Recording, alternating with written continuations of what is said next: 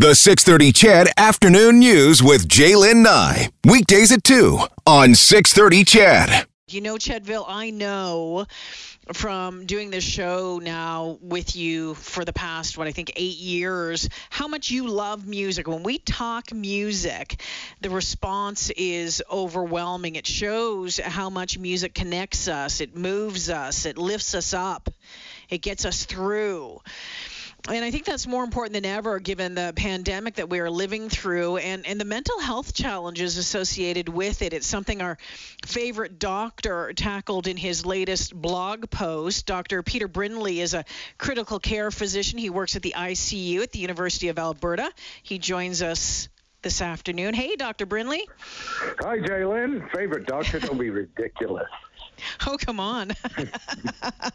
You're the only one that comes on my show on a regular well, basis, so go. I'm going to say favorite. favorite of one. Fair enough. hey, uh, just a couple of things before I want to get into this, the music side of this, because I thought it was really fascinating um, uh, writing that you did. But I, I'm wondering how things are in the hospital right now. We know that the overall numbers are, are going down province wide as far as new cases. We see that the numbers in the hospital seeming to re- remain fairly steady coming down a bit. But how are things uh, in your world right now?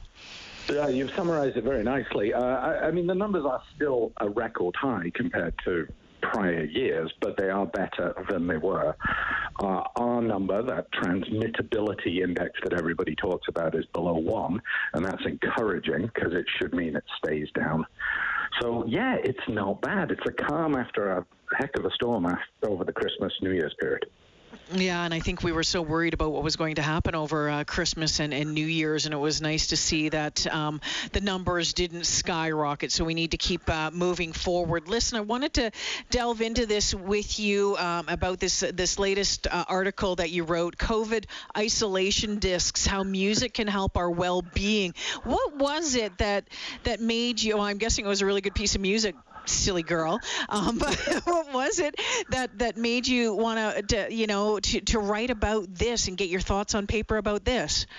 Oh, I love music. I always have done. I've always found comfort in it uh, when there aren't sufficient words music does the job for me. There is a radio show from the UK, which is where I was born and raised, which is a bit of an institution, and it's known as Desert Island Discs. And they bring the good and the great on, and they, they argue that uh, if you were hypothetically isolated on an island, what eight pieces of music would you take with you to sustain you?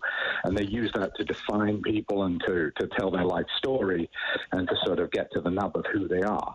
And, and it's an absolute institution. I adore the radio show myself, and let's be honest, we've all been isolated on our little six foot islands with, uh, with the restrictions have been. So my and I increasingly, especially over Christmas and New Year's, found myself coming home and slapping my headphones on and and, and collapsing into a chair for half an hour before I faced home life.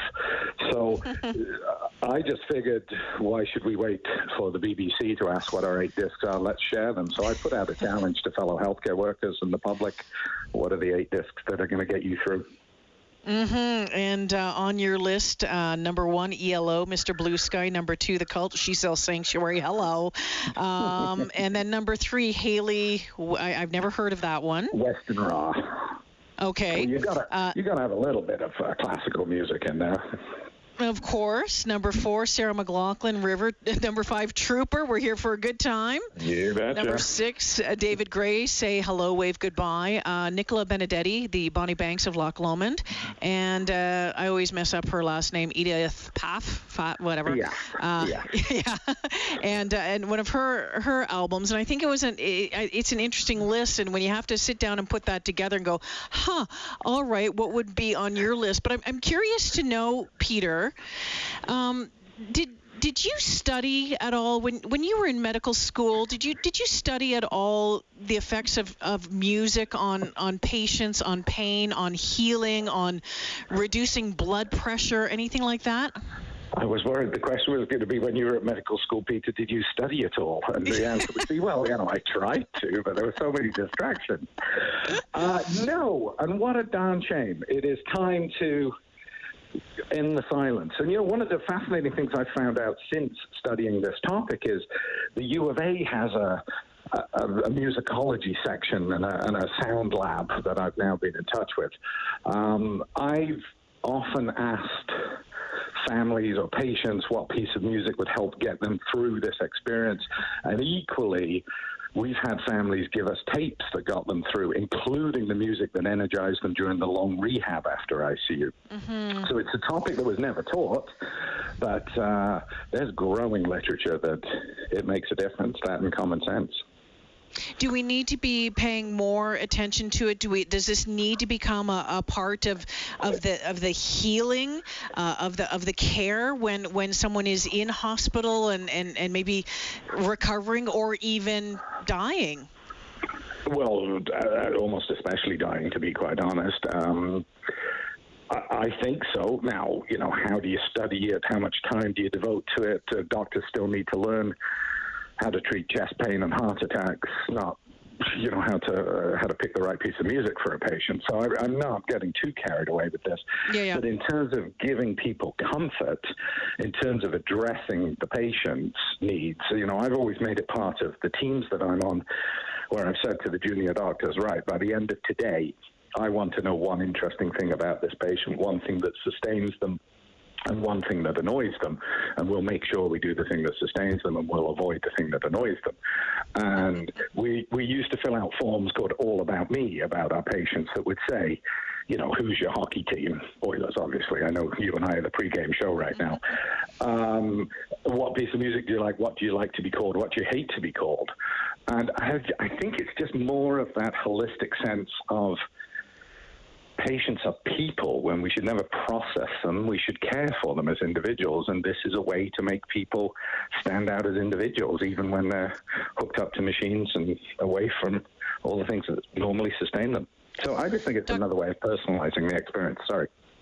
Dr. Peter Brindley joining me this afternoon. Peter, I have to tell you, um, about a year and a half ago, two years ago, my husband and I were in Mexico, and we were in a in a pool, and there was an older gentleman across from me, and I and I watched him. What he he looked like he was playing piano on top of the water, oh. right, with his fingers, and so the two of us got talking, me and this fellow, and actually he was a classical guitarist, and he was he was uh, practicing uh, a song that he was learning, and I ended up having him on on my show in the months afterwards, along with another classical guitarist, and I can't for the life of me remember the name of the program, but it is based out of New York, eh, if I remember correctly, and it is all about bringing music into the hospitals and, and, and playing for people at end of life and, and in, in recovery. And it was just absolutely fascinating. And, and you touched on, you know, a couple of times when you've seen musicians you playing in the hospital. Can you can you tell us about that experience? Oh well, I mean, first of all, the acoustics in a hospital room are amazing. But um, I've forgotten her name. A, a fiddler from Nova Scotia came to our burn unit and played for patients one time. Put a yellow gown on, came into the room, had a mask on, and played the fiddle. And there wasn't a dry eye in the house. And there were two mm-hmm. patients in the room. One was comatose and one was not. And I'm pretty sure both were crying. Um, it's it's it's just a, beautiful experience and, and something we should capture. Um, that's and, and you know what? There's data coming out for patients with dementia because these are some of the last memories you lose of the pieces of music. You know, there's a reason why it's easier for you and I to remember song lyrics than memorize poems or long, long instructions, for example. Patients with Parkinson's, if you can get them dancing, it unthaws yes. them. Uh, people with autism, they can connect more through music. Um, and on and on and on. So it's it's absolutely untapped in every sense of the word, and and it's not going to replace pills and potions and machines and all no. of those things you need, but it could absolutely supplement them, and as I say, just make people more human and the caregivers more human. Did you see that video recently? It was an Alzheimer's patient, former ballerina, and they put on the piece of music that she used to perform to, and I just I get all teary just thinking about it. And it, immediately her arms started going, and she was doing the ballet moves with her arms, and I was like, oh my gosh, this is amazing. And I just, yeah, I think uh, when we talk about the power of music and and and the way things work in our brain and and and how it, it does have a, a way to heal in a different way. Maybe it's just a soothing balm. It's it's not you know it's not a it's not a needle that's going to you know keep you from getting sick. But I, I think that that is so very important, and I and I'm, I'm hopeful that we see more and more of that in in the in a hospital and in, in a care setting. I really do. Well, I think you're absolutely right. I've been fascinated by language for years. Mm-hmm. Language conveys meaning. Music is one of those ways that you convey emotion. Mm-hmm. And mm-hmm. there aren't many things that will make you remember, make you emote, make you move simultaneously. And music's one of those things. So the deeper I read about it, the more amazed and comforted and teary eyed I was. It's just, just another thing to help us get through COVID.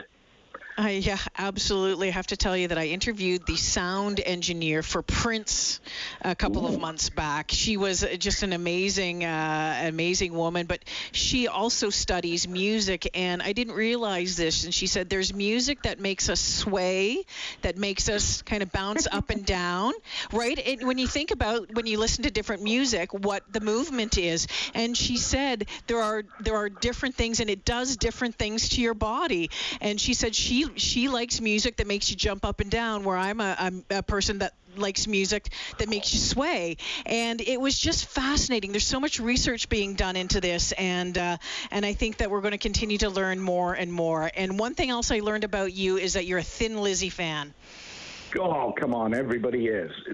You either, are, you either are or you haven't discovered the band yet. uh, Gord Steinke was telling me that, and I was like, "Oh my goodness, I didn't, I didn't, uh, I didn't peg you for Thin Lizzy, but that's okay, Peter."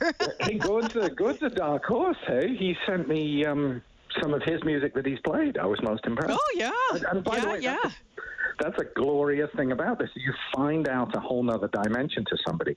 And, I, am not suggesting, by the way, that music is everybody's thing. There will be some people listening to this and thinking, well, I like books, but I'm not crazy about music. Or, mm-hmm. you know, painting is my thing. Or whatever it is, just that thing yep. to, to round us out.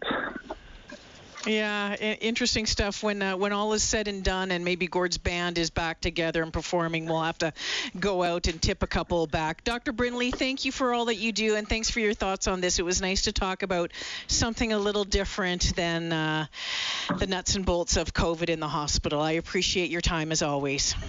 Tweet in those eight songs, everybody. I'd be fascinated to find out. But warmest regards to everyone, and tonight, go Oilers. All right, I'm gonna I'm gonna send you mine coming up. All right, if you want to tweet at Dr. Peter Brindley those uh, uh, those eight pieces of music or albums that um, either have been getting you through the past uh, year or that are your all-time faves. That if you were, you know, stuck on an island that you would want, you can tweet him at, at Doc PGB at Doc PGB. He loves it when he gets text from Chedville.